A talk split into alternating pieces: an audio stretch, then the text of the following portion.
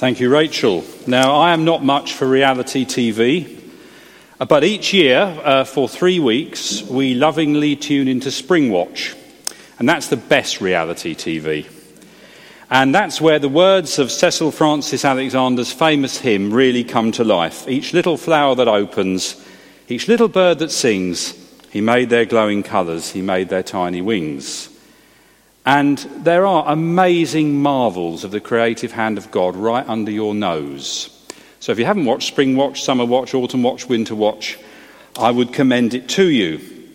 But sadly, also, the phrase nature red in tooth and claw is also appropriate. And this year, at the beginning of the Spring Watch season, there were two nests. One was a yellow hammer. If you don't know what a yellow hammer is, it's a bit like a canary. And one was a white throat, which is a small warbler. Okay, so it's a little bird, right, for those of you not too familiar with these things. And um, both of these pairs of birds, parent birds, paired up, found the spot, lovingly created the home, the nest for the eggs that the female laid, and then the little chicks hatched. And you began to watch them grow and develop. And those parents were attentive to every tiny detail. They were passionately committed to the welfare of their young, of their offspring. But suddenly, on camera, a weasel appeared from out of nowhere and pillaged both nests. All the chicks were gone. And that was desperately sad. But as the ironclad Mr. Packham pointed out, the weasel had a family of her own to feed. I just hope this kind of thing is sorted out on the new earth. Um, I'm sure it will be. Now, Paul is passionately committed to his spiritual offspring.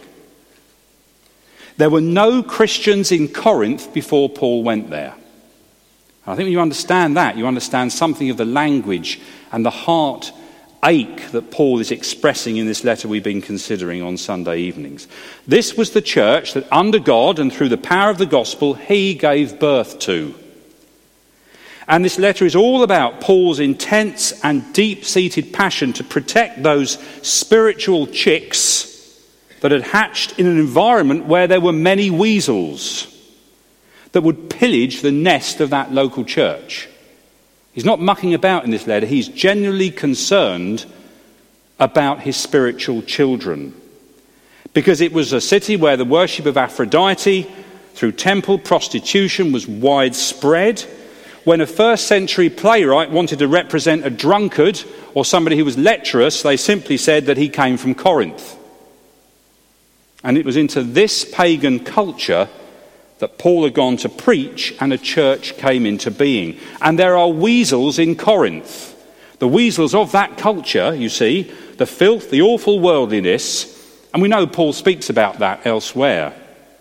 But there were the subtler weasels, those that were corrupting the church from within, and Paul sees these false teachers, false apostles, or hyper apostles, as we shall see in a minute, as a clear and present danger.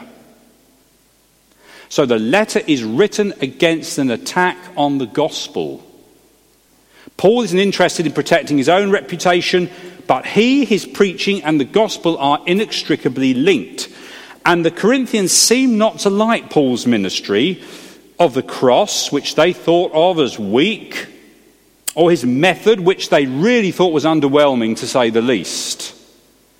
Some had started to follow the new kids on the block, these so called super or hyper apostles. So we come to another of these passages where Paul's heart is revealed for the gospel, for those to whom he preached it, for those in whom it had an effect, his spiritual children. Now, the passage divides quite easily into four paragraphs, so we'll take them one by one in the next few minutes. First of all, Paul has a fear. He has a fear. Look in verses 1 to 4. You see, the false teachers who had crept into the Corinthian church were saying things like this to them How do you put up with that old fool? That explains the beginning of the first verse. I hope you will put up with a little more of my foolishness, but you're already doing that. Well, you are doing it, he says, and I'm asking you to put up with this old fool just a little bit longer. Just as in verse 4, he says, Look, if other teachers come with other messages, you put up with them, so you just put up with this old boy a little bit longer. Paul was afraid. Now, here, he likens himself to a father. He has a daughter. She's grown up to maturity. Okay, so you have a daughter and you've introduced her to this very fine young man. Every father's joy is to do that, to see his daughter pairing up with a very fine young man. And he's excellent in every way, and she's fallen in love with him. And they are engaged, they are betrothed. It's firmer than our, our engagement, a betrothal, a promise to marry.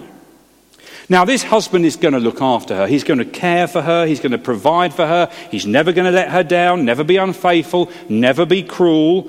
Now, you know she's feisty, but he will lead her and be firm with her, ever kind. He is the perfect husband.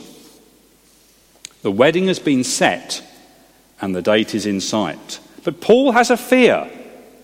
He has a fear because there are other young men circling, real flash Harrys. One's got an Audi TT convertible, one's got a Triumph Stag, one can get her tickets for Ed Sheeran, or, or, if, or she prefer it, the opera or the ballet. He's got plenty of money, and this guy as well. And beguiling, dazzling, and the fear is that she will be swayed and attracted to one of these young bucks. That's the picture Paul has in mind in verses 1 to 4. The Corinthians who have been converted under his ministry, his spiritual children, his daughter, if you like, he thinks of them as betrothed to the Lord Jesus Christ and he wants them to love him. And all any Christian worker wants for their congregation is that they will love Christ. Wasn't that clearly spelled out for us this morning? That we love Christ not only best of all, but all in all. That's what he wants for them. That their love for Christ will be pure and undivided. That they will never be taken away from what he calls their sincere and pure devotion to Christ the end of verse 3. That they have just one great passion in their lives, in their hearts, all the time, every day, and it is to please the Lord Jesus, to own the Lord Jesus, that they'll be taken up with him. But Paul is afraid. Because he knows that when people come with another gospel, it's not just a question of a different angle or a different nuance or a different insight. There's only one valid gospel, and that is the gospel that Christ revealed. And if someone comes in with another gospel, you listen to it, you believe it, you follow it, and of course, what happens? You lose your love for the Lord Jesus Christ, your sincere and pure devotion to Christ. That's Paul's fear. I promised you to one husband. I am jealous for you with a godly jealousy, that I might present you as a pure virgin to him. But I'm afraid that just as Eve was deceived by the snake's cunning, your minds may somehow be led astray from your sincere and pure devotion to Christ. For if someone comes to you and preaches a Jesus other than the Jesus we preached, or if you receive a different spirit from the spirit you received, or a different gospel from the one you accepted, you put up with it easily enough. He is afraid. I'm jealous for you with a godly jealousy, he says, not a jealousy that burns, that wants them to be destroyed, but it burns for their good. I promised you to one husband, untouched, untainted by other loves. I am afraid, says Paul. The devil is very clever, says Paul. There was Eve, the perfect woman in the garden, uncorrupted. Satan spoke, she was fooled. Here they are, the false teachers in Corinth. They speak, you can be fooled. And they would stand at the front, they would talk about Jesus. But at the end of the day, you know, Jesus is only a word J E S U S. They used that word, but that word did not have the same content as when Paul preached. So, although they were using the same word and talking about Jesus, they were actually preaching another Jesus. Paul says that when people do that, you listen, you're taken in. Sometimes when these people speak, he says there's a whole different spirit coming in. It's not the Holy Spirit. You know, you can go to all sorts of different meetings and find all sorts of different spirits. Let me give you three examples. I got for my birthday a ticket to see four ancient, decrepit, almost dead old rockers at the Twickenham Stadium a fortnight ago. Now, why 60,000 people want to go and see the Stones, I don't know. But we did, and I have to say it was great. There was a spirit in that meeting. I remember some years ago, Eleanor and I went to Spring Harvest and we heard a chap called uh, Tony Campolo speak. Incredibly compelling, very powerful, but I have to say, preached a different Jesus. We can go to June's Lounge or to Richard and Kay's on a Tuesday evening, half a dozen, eight of us around God's Word praying. The Holy Spirit is in that meeting. And Paul is concerned about a different spirit that is coming in. Which meeting has the presence of the Holy Spirit? If you receive a different spirit from the spirit you received, you are taken in by it. A different gospel from the one that saves you. The one that saves you is Christ crucified, buried, and risen, which I preached, that he died for your sins according to the scriptures. And if somebody comes with a different gospel, you give it a hearing. That's Paul's fear. Now, the lesson for us is clear, I think. When we teach the children, when we teach in adventurers and fusion and JF, we need to train our children to think about what is being taught rather than be impressed by who is doing the teaching. And even our little ones need to think about what they're hearing rather than the person who's actually teaching them. When any of us preach and teach in the church, you need to concentrate on what is being taught, not on the charisma or the winsomeness of the preacher. Not be dazzled by personality. And when a preacher preaches in our church, we fix our minds and hearts on the content of what is being communicated and conveyed rather than anything else relating to the preacher because it is the content which counts. Because when the content is wrong, people will inevitably lose their love for the Lord Jesus Christ. Ben, in our prayer meeting before the service, prayed that the Lord would enable us to spot a fake a mile off. False teaching leads to false loves. We have a little work, Christian Union, and um, it's a bit of a ragtag and bobtail group, I tell you. And uh, people are very well meaning, but they, they haven't been in churches like ours. And it would be very easy to be very critical and hard on some of them who've had a vision of this or done that. But what I and another colleague try and do is just bring them back to the Bible and what the Bible says. And what is the Word of God saying? Now, that was Paul's fear that another gospel, another spirit was coming in, and that his precious spiritual daughter was being attracted to these other young men, if you see what I mean. The second paragraph is 5 and 6. It's a short one. I'll read it to you. But I don't think that I'm in least inferior to these super apostles. I may not be a trained speaker, says Paul, but I do have knowledge. We've made this perfectly clear to you in every way. So here is a comparison. We've had Paul's fear, now he makes a comparison. I will just not allow these super apostles to think that they are better than I am. I will not allow the thought that they are in any way superior to me, says this apostle of Jesus Christ. They think of themselves as a cut above the others. And when Paul refers to these super apostles, he used the word hyper.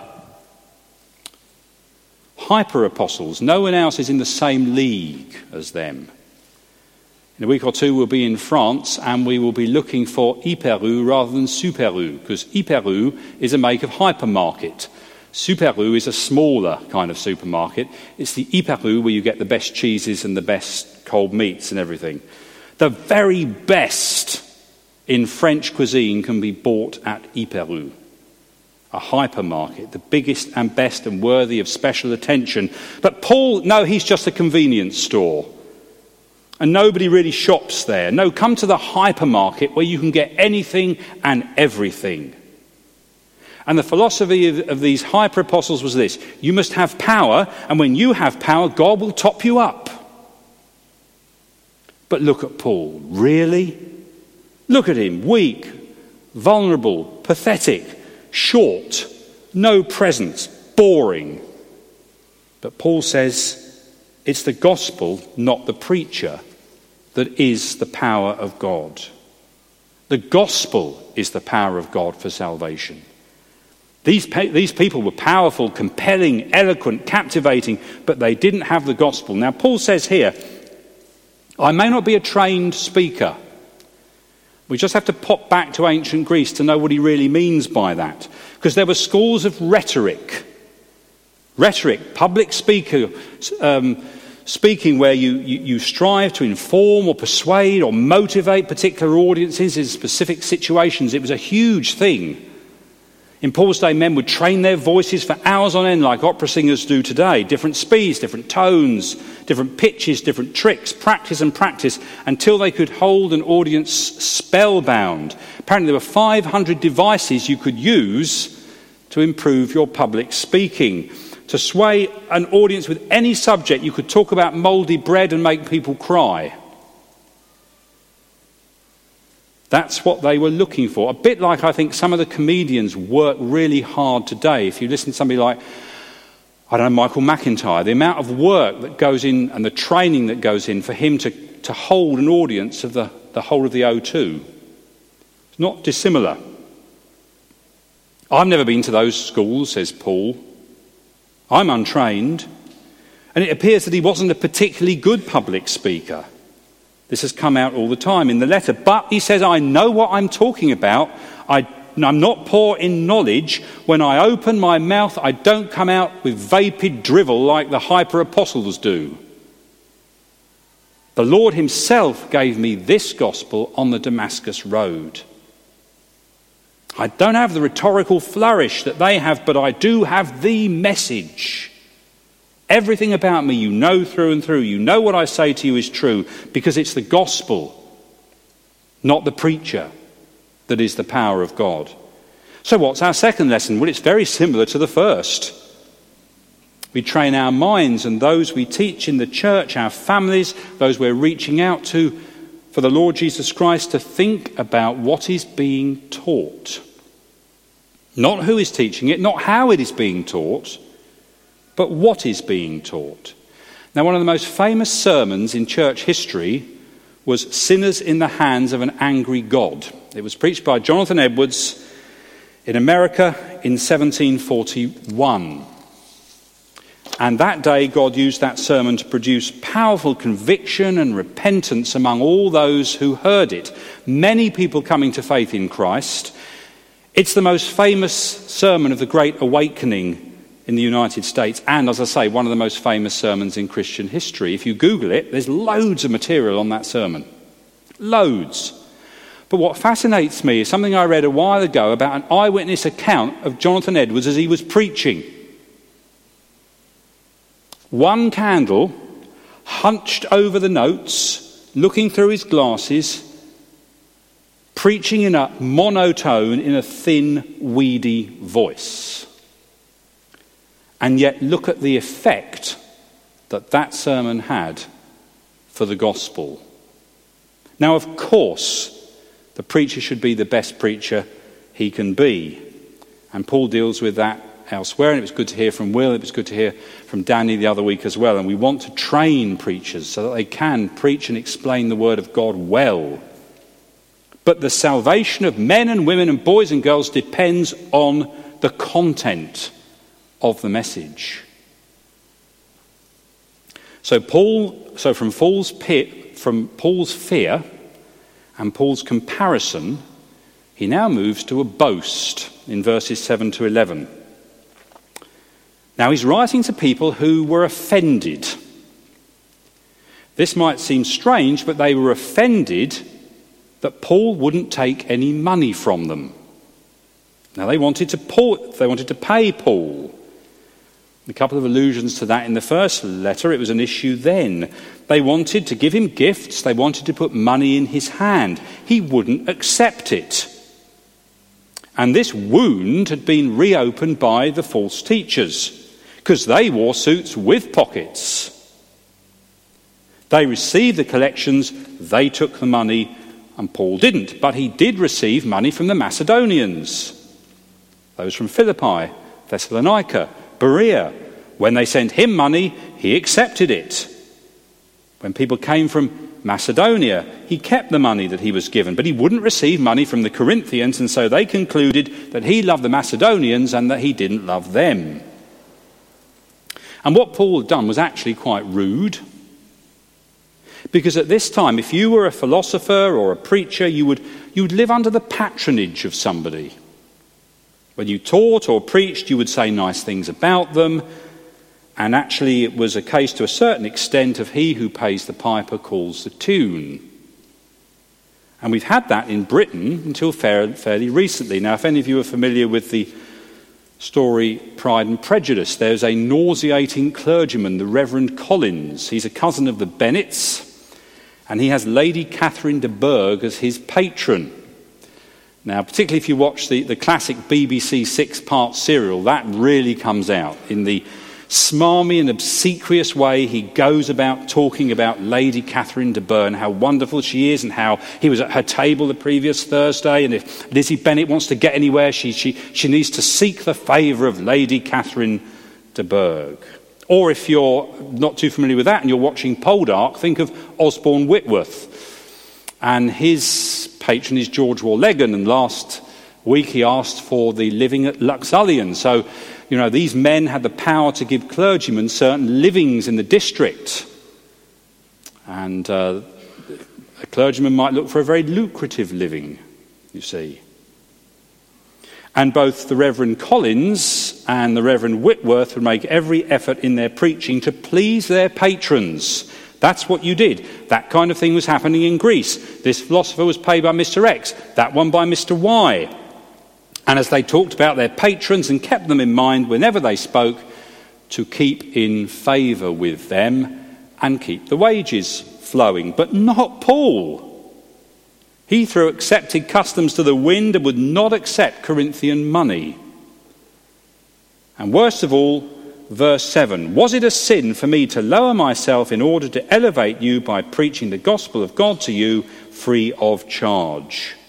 They thought he lowered himself because to support himself, he'd work with his hands, and whatever else you did in, Greece, if you were anyone, you didn't do a manual job. Adam worked with his hands, he, he tended a perfect garden. The Lord Jesus Christ worked with his hands in the carpenter's shop in Nazareth. I remember as a boy hearing an old song. The line goes that Jesus was a carpenter he worked with the saw and hammer, and his hands could make a table strong enough to last forever. It's a bit twee, but the Lord Jesus Christ was a carpenter.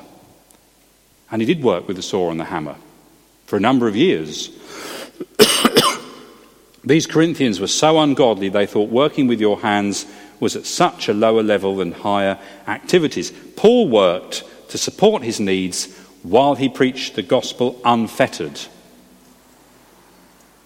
I remember when I was studying in South Wales, I cannot remember his name and I cannot remember where he went to plant a church, but he was sent out by a church in Loughborough to begin a church in his lounge and to support himself. He was a, highly educated man. He got a job as a postman. And certainly that church grew and flourished. But he worked with his hands to support himself so he could preach the gospel. So we can understand verses 7 to 11. Was it a sin for me to lower myself in order to elevate you by preaching the gospel to you free of charge? I robbed other churches, taking wages from them so I could minister to you. The gospel, you see, has to be preached free from financial influence.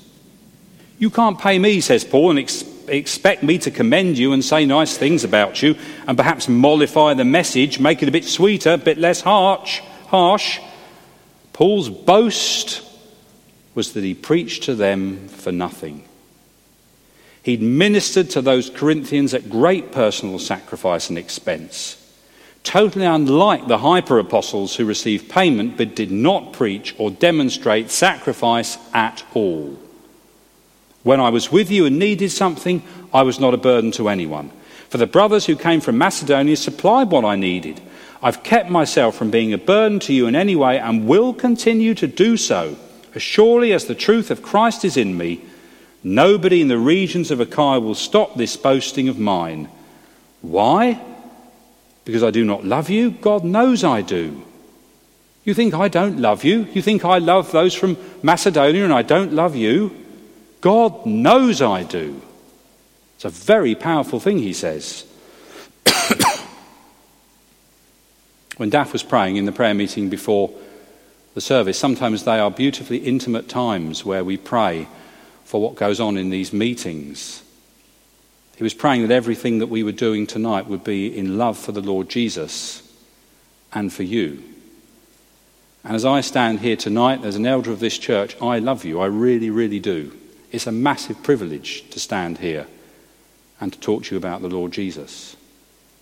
And I have to pray that I keep on loving those whom God has given me to pray for and to care for. And Daff, I know, and others on the ministry team and the eldership, we feel the same. God knows I do, says Paul. How can you think? How can you think that I don't love you and that I just like the Macedonians? And such a playground mentality they had. I certainly won't accept your money now, says Paul. Why? Because these hyper apostles are saying, We are everything and Paul is more. We are everything Paul is and more. But they're not because they never preach the gospel free of charge. And I will pull the rug from under them. I'll cut the ground away from under them. I'll never give them the opportunity to be able to say they are like me in everything. So, you see, we go from this fear, this comparison, and the boast to finally Paul's exposure. Paul's exposure. Do you want to know their, full, their, their true identity? He says. Well, let me take off their masks because that's what they're wearing. These hyper apostles are not hyper apostles at all. They're not even apostles. They're fakes. They're counterfeits. Why? Because they were disagreeable men, because they were awkward, because they were difficult. No, quite the reverse. They were charming. They were great company. They're false apostles because they don't preach the truth.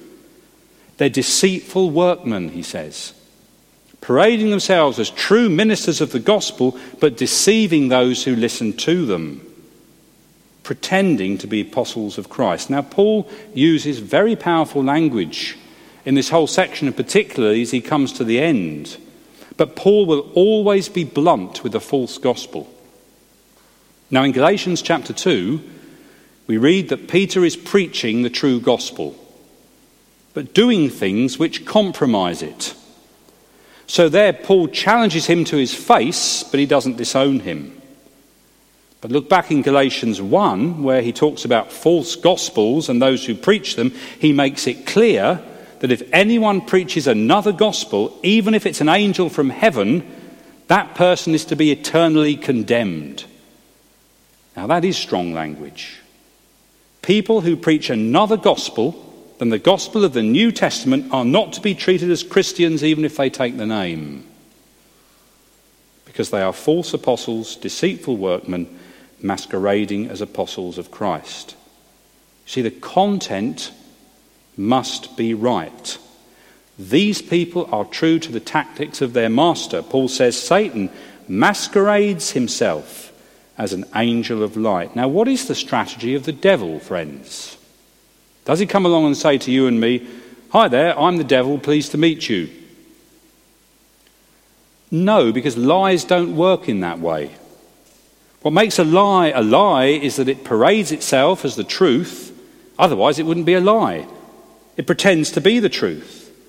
Every false gospel pretends to be the true gospel. Every false minister pretends to be a true minister. Every false church pretends to be the or a true church. They are true to the tactics of their master.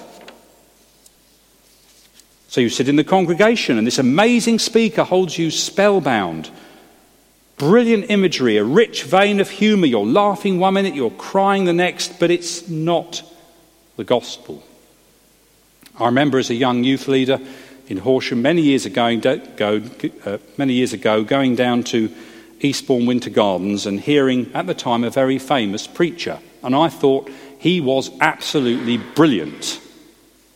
And as we were going back in the minibus, my fellow youth leader, a much older man than me, began very carefully to unpick what was said and just spread that out for me to think about and showed me that what actually had been preached was salvation by works. Satan preaching. Now, Paul is so passionate and so concerned because this is so subtle and can be so difficult to spot. It's not surprising, then, he says, if his servants also masquerade as servants of righteousness. Their end will be what their actions deserve. They look so plausible. They're always talking about righteousness, righteousness, righteousness, what is right, right, right. Yet it's Satan's servants that are pretending to be ministers of righteousness. But look where they're heading. Their end will be what their actions deserve. Wickedness can look right, error can look true. Now, something happened recently, and as I close, I'll share this with you. You may well be aware of it and read it in the Christian press. That Rico Tice, who's known to some of us here, author of the Christianity Explored course and one of the ministers at All Souls in London, has resigned from the Archbishop of Canterbury's and York's task group on evangelism because others on the committee, he says, follow a different religion to him. And Rico said he had a profound disappointment over the way some within the church have pushed for complete inclusion for those in same sex relationships. He served on that evangelism advisory board for a number of years um, with the Archbishop of Canterbury, uh, Justin Welby, and John Sentamu from York. And talking about why he stepped down, he said, While I was on the Archbishop's task groups for evangelism, and I've been to see him in person on this, Bishop Paul Bayes of Liverpool was affirming same sex relationships, which is putting people on the road to destruction. Now, he was very bold to say that, wasn't he? In the current climate. I don't know how you could submit to his leadership. I had to leave that committee. It's a different religion. Bishop Paul Bayes and I have a different religion, and it's around whether Scripture is authoritative, the content, the message. Now, the response is interesting. A spokesman from Lambeth Palace said evangelism and witness is one of Archbishop Justin's three personal priorities, to which he's deeply and passionately committed. The Thy Kingdom Come campaign, which encourages Christians to pray for friends and family members to come to know the love of Jesus Christ for themselves, has seen more than one million people take part around the world. Archbishop said, a prayerful, sensitive, respectful, love filled renewal of evangelism and witness will renew the whole church. It will renew each of us deeply. There is nothing as wonderful as seeing God at work, leading people from darkness to light. Evangelism and witness put us in the middle of what God is doing to bring the word to life. Now, that all sounds so wonderful, so plausible, but the content of the Bible is being interpreted, it's being altered, and the gospel seriously undermined. That is why I have my fear, says Paul, and that is why we must share Paul's fear, friends, all of us. Because when Paul talks about the ministers coming masquerading of angels of light, he's not, he's not mucking about. They look so good and sound so right. They've got all the tricks, all the fine speaking, but nothing about Calvary. That's why I make my comparison, says Paul. Having heard the message of the cross, he says, I'm afraid you'll be hoodwinked by a message that has no cross in it. That's why I won't accept your money. Because the gospel I boast about is about grace that is free and salvation that is bought at a great price, and you can't buy me or control me or control what I say because you're my patrons. It cost Christ everything, it cost you nothing. And that's why I'm giving this exposure, says Paul, because they say they're the genuine article. And many believe they are, but they are not. And all the time, undergirding everything he says, is the cross, which is foolishness to Greeks, despised, the weakness, the humiliation of the Son of God, which is, of course, the power of God. Here was a bleeding, mutilated, naked, dying, tortured man. And that is how and where sinners are saved. The complete opposite of the slick, eloquent, persuasive, impressive message of the world. The message of the cross is so other, but that is where salvation is. And gospel preaching always has this cross and this Redeemer at its centre. Let's pray. Father God, we thank you for the gospel, which is the power of God for salvation. We thank you that Paul was so passionate. We thank you that we read of his fear, his fear that his precious spiritual children would be hoodwinked, would be led astray to lose their love for you. We thank you, Lord, for how he opens his heart. We thank you how he was not prepared for his message to be fettered by financial influence.